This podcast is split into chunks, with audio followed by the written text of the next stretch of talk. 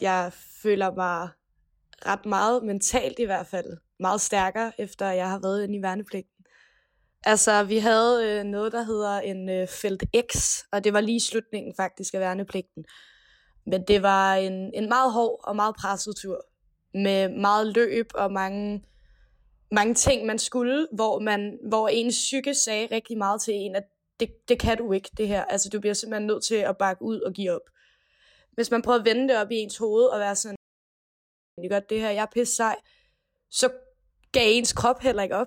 Altså på nogen som helst måde, selvom man følte sig virkelig, virkelig presset.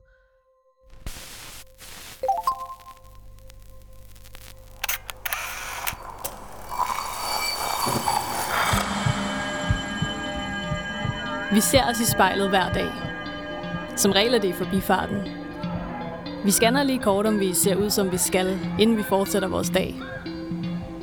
Vi ser det samme spejlbillede igen og igen i små øjeblikke.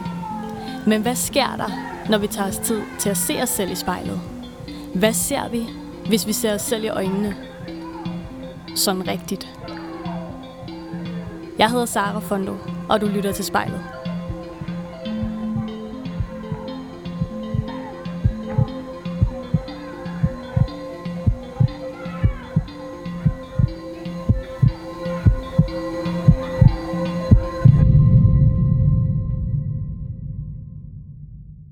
Hej, Clara. Hej. Clara, jeg kan jo ikke være fysisk til stede ved dig, fordi corona. Ja, det er klart. Hvor sidder du henne i verden lige nu? Jeg sidder inde på mit værelse lige foran mit spejl. Ja. Og hvor henne i landet? Jeg bor i Holte. Og vil du ikke prøve at beskrive for mig, hvordan ser det ud på dit værelse?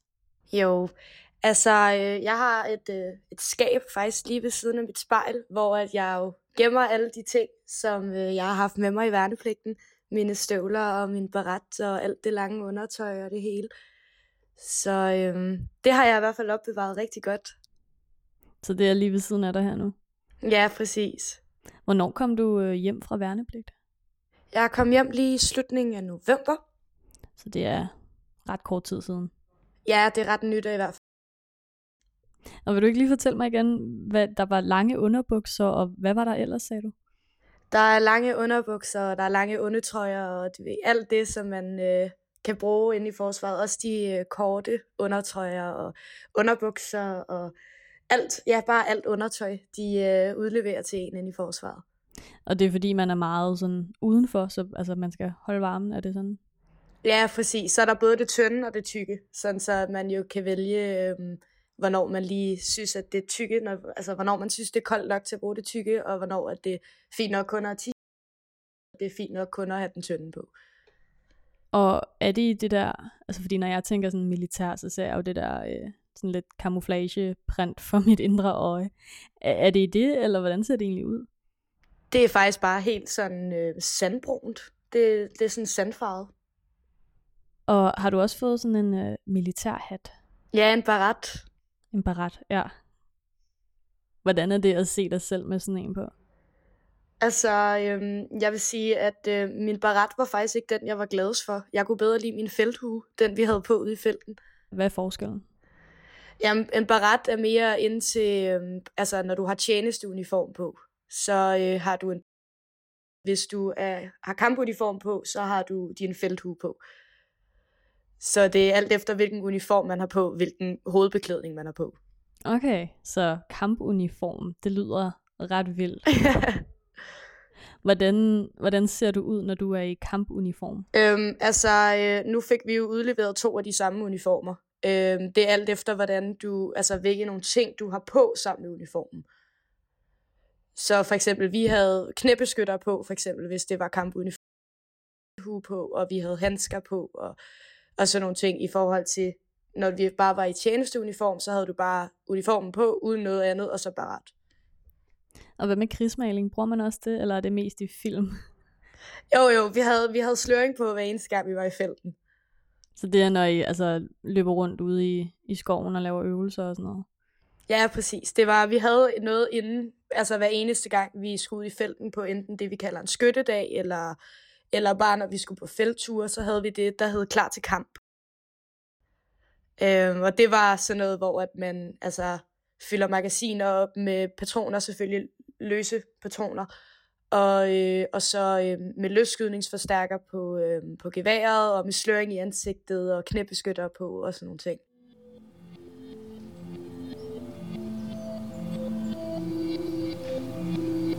Jeg står foran spejlet, og jeg hedder Clara.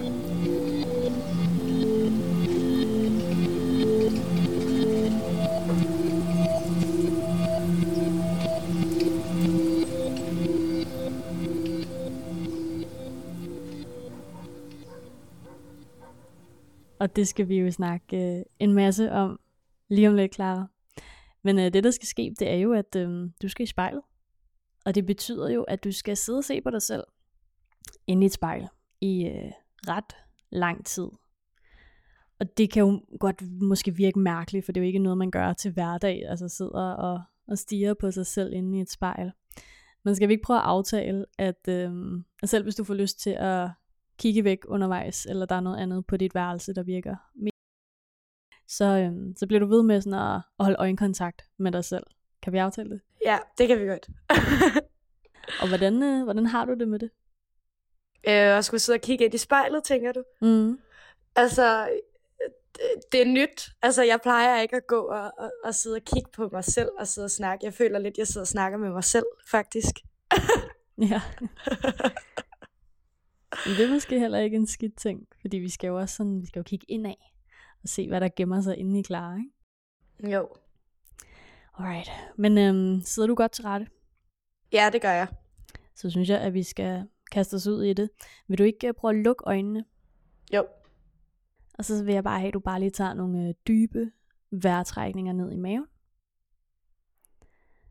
Og når du er klar, så siger du bare til.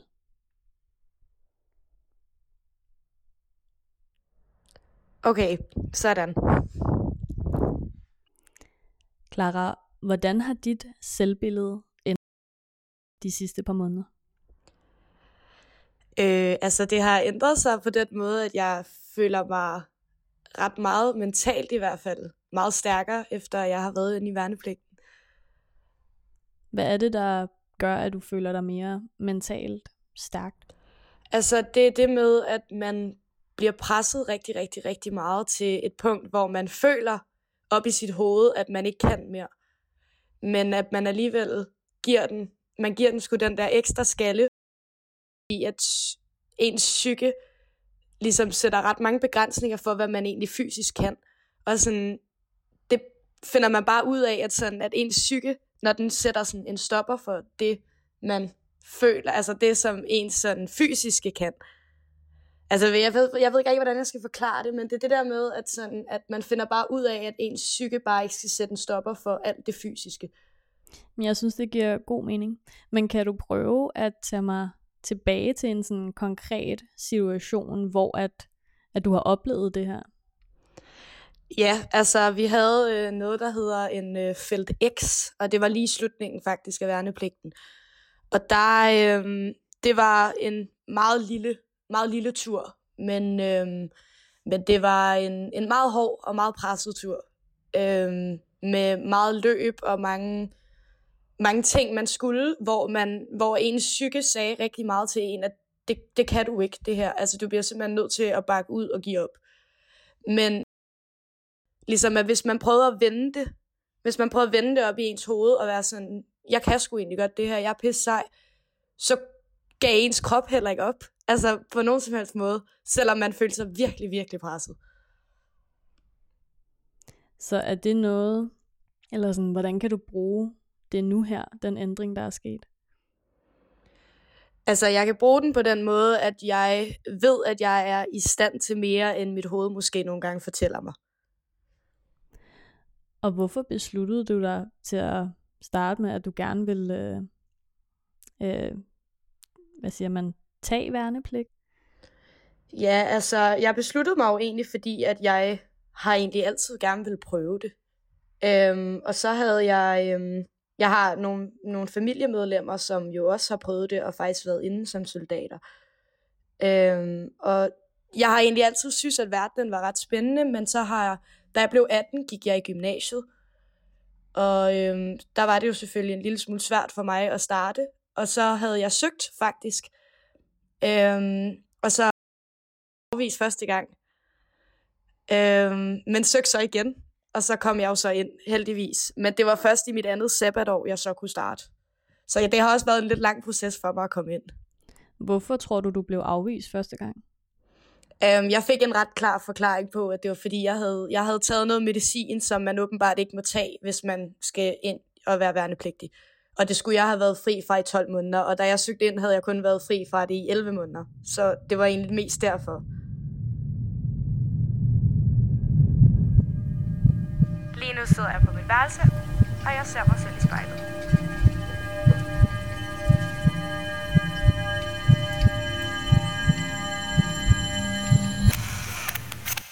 Var det lidt en drøm at komme ind og være i værnepligt? Ja, det synes jeg. Altså, det er i hvert fald noget, jeg har gået og set virkelig, virkelig meget frem til. Så hvilke forventninger havde du til det? Altså, jeg vil sige, at mine forventninger var, at det ville blive hårdt. Og mine forventninger var, at man jo ikke altid lige kan gøre det ene og det andet. Altså, mine forventninger var faktisk nogenlunde det samme, som det, jeg faktisk oplevede derinde. Fordi der var ret mange, der havde nogle andre forventninger til det, som jo så blev nødt til at droppe ud i løbet af det. Fordi deres forventninger var måske, at tingene var lidt nemmere, end de jo faktisk er derinde. Kan du ikke prøve at tage mig igennem sådan en almindelig dag på kasernen? Jo, altså vil du have en skyttedag, en skydebanedag, eller en felttursdag, eller er der noget bestemt, du tænker? Bare den, der måske ligesom indfanger essensen af, hvad det vil sige at være i værnepligt, hvis det er muligt, selvom det hele selvfølgelig er en del af det. Ja, altså vi har jo selvfølgelig skydebane i dag, men det tror jeg er sådan nogle ting, der giver ret meget sig selv. Det er, at man jo selvfølgelig tager på skydebane og lærer at skyde med skarpt. Men så har vi jo det, vi kalder skyttedag. Og en skyttedag er jo, hvor du, ja, som jeg nævnte helt tidligere, at du starter med det med, at du laver klar til kamp. Fordi der har vi kampuniformer på. Og så tager du ud i felten, og så laver man øvelser derude i forhold til, hvad man for eksempel var i krig. Som for eksempel noget, vi kalder for hængsel og alle sådan nogle ting, hvor at man ligesom lærer, hvordan man skal bevæge sig ude i felten, hvis det var, at man eventuelt var i krig. Og jeg tænker, altså militæret, det er jo meget sådan noget med autoritet, ikke? Og ordre og alt sådan noget. Hvordan har det været pludselig ligesom at skulle makke ret på den måde? Altså det var rimelig svært til at starte med, vil jeg være helt ærlig og indrømme. Jeg havde lidt den sådan, jeg vidste jo godt, at selvfølgelig så råber de af en, og det er jo bare sådan det er, for man skal jo have respekt for dem fra dag et, for sergeanterne og sådan nogle ting. Men jeg synes da, i starten synes jeg da, det var rimelig hårdt, fordi at der blev ikke råbt særlig mange pæne ting efter en, og man blev aldrig rigtig helt rost og sådan noget. Det kom først senere i forløbet. Så det var helt at starte med, synes jeg, i forhold til det psykiske. Jeg hedder Clara. Jeg står foran spejlet.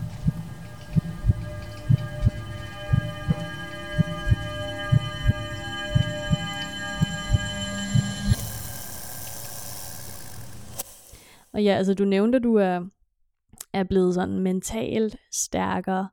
Hvad med altså fysisk, når du sidder nu her og kigger på dig selv i spejlet? Er der så sket nogle ændringer med Clara fysisk? Det er der. Jeg har i hvert fald fået rimelig mange benmuskler, og har bevæget nogle dele i min krop, jeg ikke troede, jeg havde. Så jeg har faktisk også fået en lille smule bredere skuldre, synes jeg selv. Og det synes jeg også, at min mor, hun på et tidspunkt fortalte mig, at hun synes, jeg havde fået lidt bredere skuldre. Og så har jeg faktisk flækket 3 par bukser i løbet af de 4 måneder, jeg var i værnepligten, fordi at mine benmuskler faktisk voksede så meget, at jeg ikke... Okay, så der har været knald på. Ja. Hvornår har du været allermest fysisk presset? Altså, kan du prøve at forklare mig, hvordan har du følt det i kroppen der? Altså, det var jo på den felt-X der igen, hvor at jeg helt klart fysisk følte mig meget presset. Det skal i hvert fald ikke være nogen hemmelighed, at jeg da stoppede undervejs på turen og følte, at jeg skulle brække mig, og kunne ikke trække vejret halvdelen af tiden, fordi at jeg simpelthen for presset. Altså. Men du blev alligevel ved. Hvad sker der, hvis man... var der nogen, der faldt fra? Jeg kom bare lige til at tænke på, altså, hvad sker der, hvis man reelt giver op? Altså, hvis man bare ikke kan? Det er faktisk sjovt, fordi de nævnte for os, at fordi der var kun én, der vist sprang fra, og det var, fordi han fik en fibersprængning undervejs på turen, og der har han jo ikke rigtig noget valg. Det er jo ikke, fordi han ikke... Altså, selv vælger, han ikke kan mere. Det er jo simpelthen hans krop, der vælger, han ikke kan mere. Så, men ellers så var der faktisk ikke nogen ud af hele min deling på 47 mennesker, som sprang fra undervejs på turen. Vi gennemførte den alle sammen.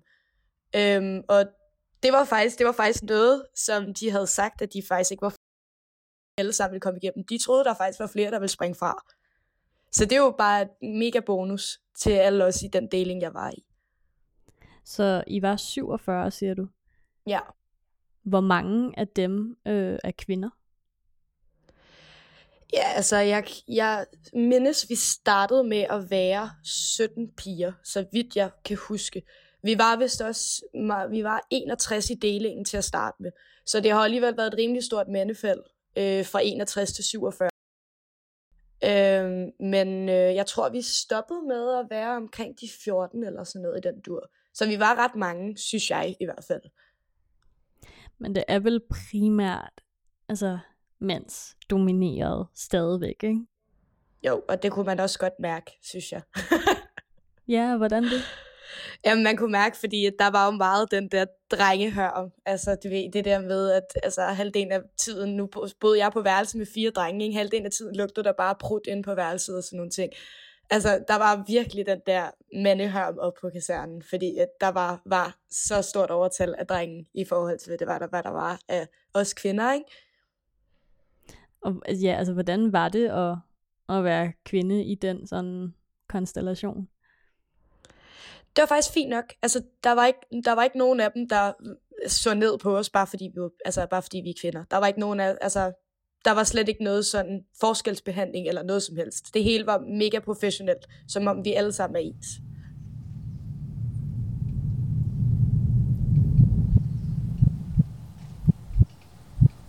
Jeg hedder Clara, og jeg kigger mig selv i spejlet.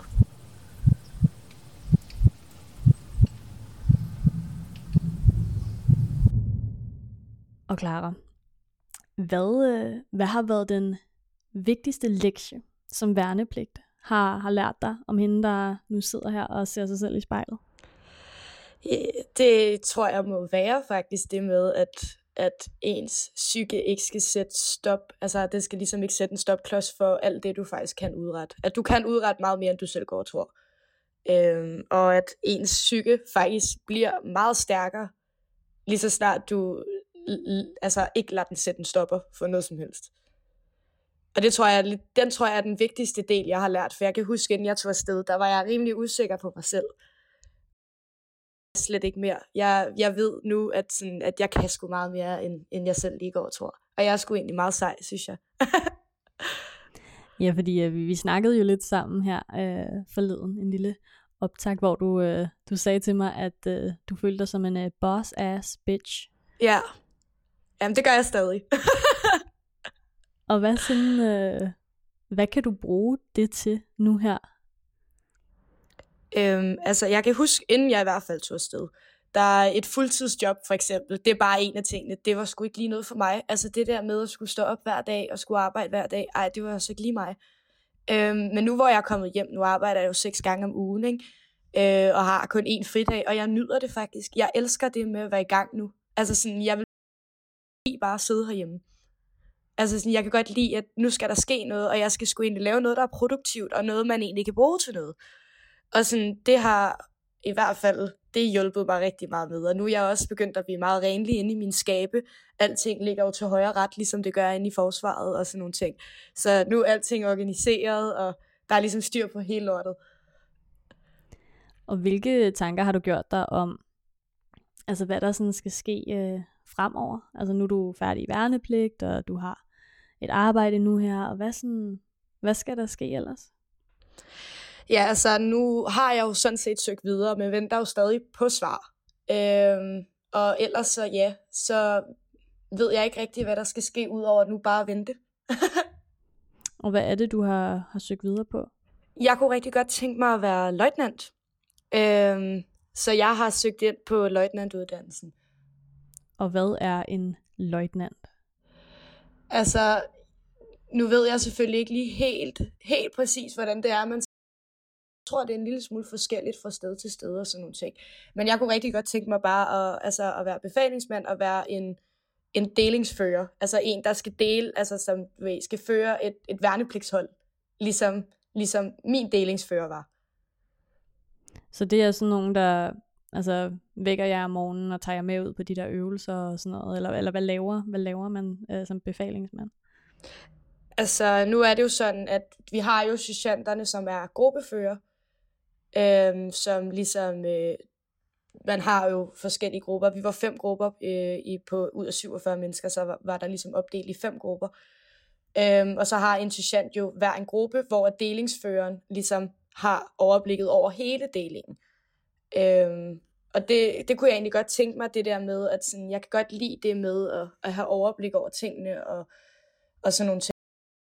Spændende, og også arbejde sammen med andre mennesker, som jo også er befalingsmænd og sådan noget. Jeg tror, det kunne være meget spændende. Og hvornår finder du ud af, om du er kommet ind på den uddannelse? Ja, altså nu der er jo lidt problemer med corona, så jeg ved i hvert fald, at dem jeg kender, der har søgt ind på samme tid med mig, vi sidder alle sammen og er lidt spændte på det, fordi vi ved det faktisk ikke.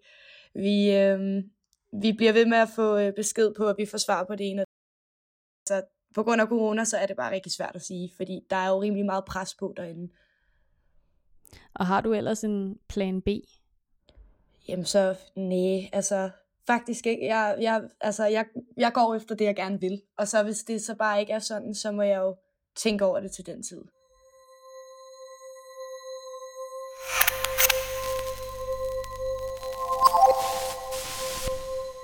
Jeg drømmer om at blive løjtnant, og jeg ser mig selv i spejlet. Og nu har jeg jo ikke super meget forstand på, hvordan militæret egentlig fungerer, men hvad sådan noget med at blive udsendt? Altså vil du kunne risikere det, hvis du bliver uddannet løjtnant? Ja, altså man skal i hvert fald under på, at det vil ikke være et problem, hvis man blev det. Altså godt nok, så tror jeg ikke, at man har et valg, faktisk. Hvis det er sådan en uddannelse, man vælger, så tror jeg ikke, man har et valg omkring det med at blive udsendt eller ej. Men jeg håber bare på det bedste, og sådan håber på, at selvfølgelig, at hvis det er, at jeg skulle blive udsendt, at det så ikke bliver til krig og sådan nogle andre ting, hvor jeg kunne risikere mit eget liv på den måde. Ja, for altså, hvordan har du det med det, hvis det rent faktisk blev en realitet, at du skulle sendes til Afghanistan for eksempel? Altså, nu er det jo sådan, at selvfølgelig, hvis det er en del af det, så må man jo tage det med på vejen. Altså, jeg kan heller ikke sidde og bestemme, at der vil jeg sgu ikke udsendes til, eller der vil jeg ikke udsendes til, men jeg vil rigtig gerne herhen, eller, altså, det kan man ikke rigtig vælge. Jeg tænker bare, at det er sådan nogle ting, man må tage med på vejen, og hvis det er, at man bliver udsendt til et sted, hvor man tænker, det er sgu egentlig ærgerligt, så må man bare tage det med på vejen og se det som en oplevelse. Altså, at se det som, at man gør det, som man ligesom at gøre. Men det er ikke sådan drømmen at blive udsendt? Nej, egentlig. Altså drømmen er egentlig faktisk bare, at jeg rigtig godt kunne tænke mig at være en delingsfører. Det er egentlig bare der, den ligger. Jeg er ikke sådan, krig og sådan nogle ting. Det er selvfølgelig så skal man have nogle soldater, der vil kunne forsvare Danmark og sådan nogle ting, men jeg tror bare, mit hoved ligger bare lidt et andet sted i forhold til, at jeg kunne rigtig godt tænke mig at uddanne det i stedet for. Og du sagde helt i starten, at der var nogle andre i din familie, der i hvert fald havde været i værnepligt, hvis ikke også mere. Kan du prøve at fortælle lidt mere om det? Altså, jeg har min egen far. Han var uddannet konstabel, så han var uddannet professionel soldat. Han er så godt nok ikke, han har ikke været udsendt, så vidt jeg ved. Men han var i hvert fald uddannet professionel soldat. Og så har jeg min fars onkel, som har faktisk været på Slagelse Kaserne, som var i Garderhusarne. Godt nok var han kørte vist panservogn i stedet for. Han var en af dem, som skulle køre panservogne og sådan nogle ting. Og så vidt jeg husker, har han vist været udsendt. Og han var der også i rimelig lang tid, så vidt jeg husker. Og så har min mor også fået det tilbudt, men hun kunne ikke lide det med, at der blev råbt og skreget af hende, så hun tog hjem. Så har du lidt fundet inspiration fra familien i forhold til at gå ned af den her retning? Ja, det vil jeg sige. Nu har min fars onkel godt nok snakket rigtig, rigtig meget om det med mig og til mig, og altså omkring forsvaret og sådan nogle ting. Så ja, det har da helt klart skubbet mig i den retning også. Fordi jeg kan ikke lade være med at tænke, altså for nogen, så ved du nok virkelig atypisk, at en kvinde er i militæret. Det kan jo også være, det er sådan en totalt gammeldags tankegang, det er det jo helt sikkert. Men altså, har du fået nogle reaktioner på det? Altså, jeg fik jo selvfølgelig de reaktioner, som jeg nu fik, når jeg kom ind til værnepligten, fordi jeg er 61 høj, vejer sgu ikke super meget. Så sådan, jeg var ret lille i forhold til, at jeg var i hvert fald den mindste på mit hold. Og der kom jo selvfølgelig nogle reaktioner i forhold til, at jeg er så lille, som jeg er, og vælger sådan en vej. Hvad var det for nogle reaktioner? Altså, der var mange af tingene, jeg ikke kunne passe i forhold til de ting, vi havde. Altså, der var nogle ting, vi blev nødt til at en måde, sådan så at det ville sidde ordentligt fast på mig i forhold til alle de andre, som jo bare kunne tage lortet på, som det var. Hvor jeg var måske en lille smule for tynd til nogle af tingene og sådan. Men det er jo bare, hvad det er. Altså, man kan sgu altid finde en løsning, hvis man bare prøver. Jeg står foran spejlet, og jeg hedder Clara.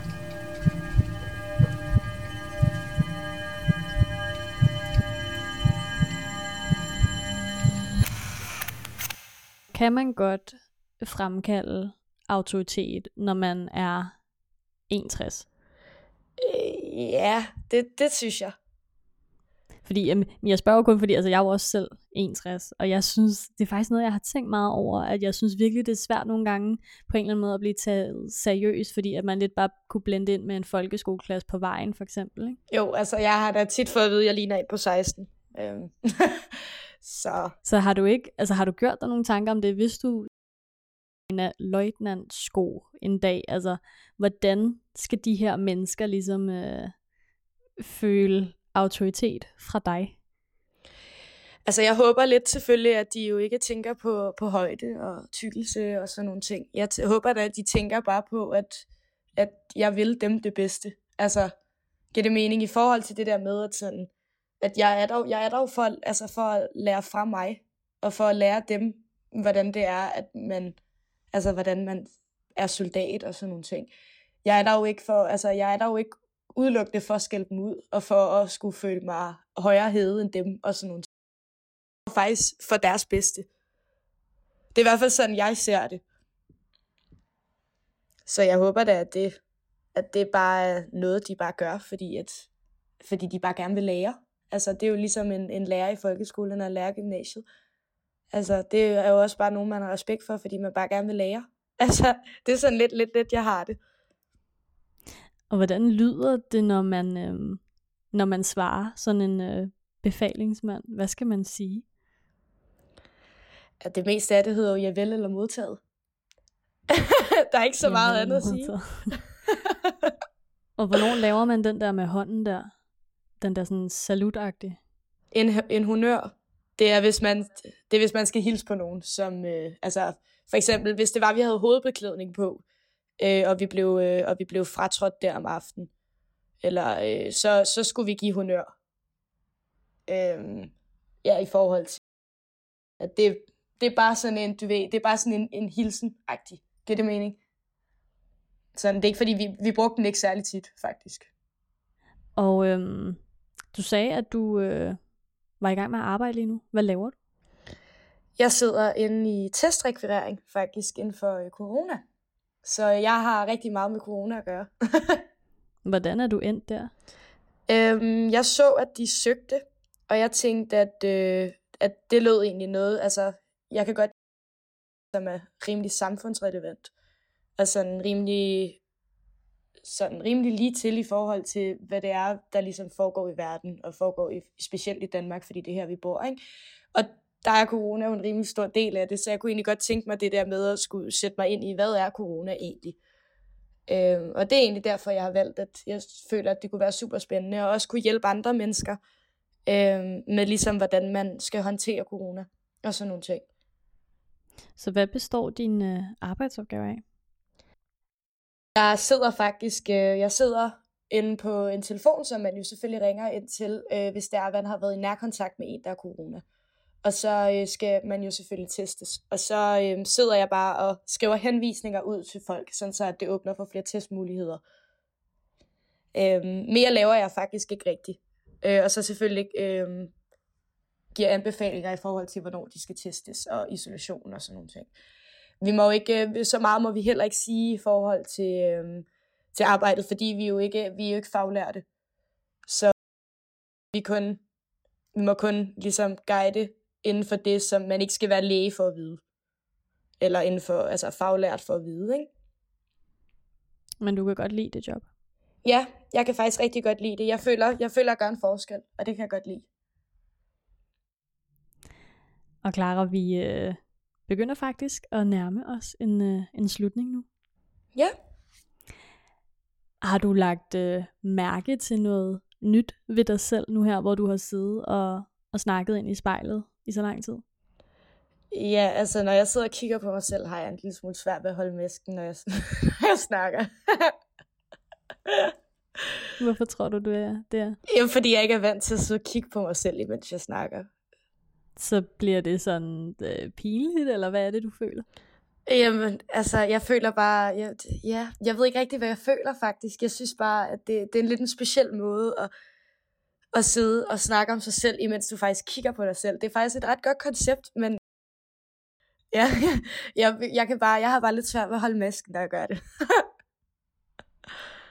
Så hvis du sådan skal beskrive den Clara, der kigger på sig selv lige nu, hvad ser du så? Jeg ser en stærk kvinde. Så meget vil jeg sige. Jeg ser sgu en som... ja, som går efter det, hun vil. Og sådan, der er sgu ikke nogen, der skal sætte en stopper for noget som helst. Tusind tak, fordi du havde lyst til at være med i spejlet, Clara. Jamen, det var så lidt.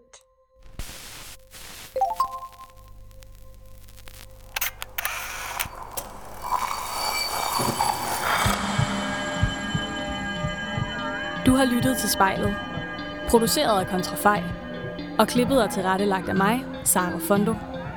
Hvis du har noget på hjerte, eller hvis du har en idé til, hvem der skal stå foran spejlet, så skriv til os på Instagram.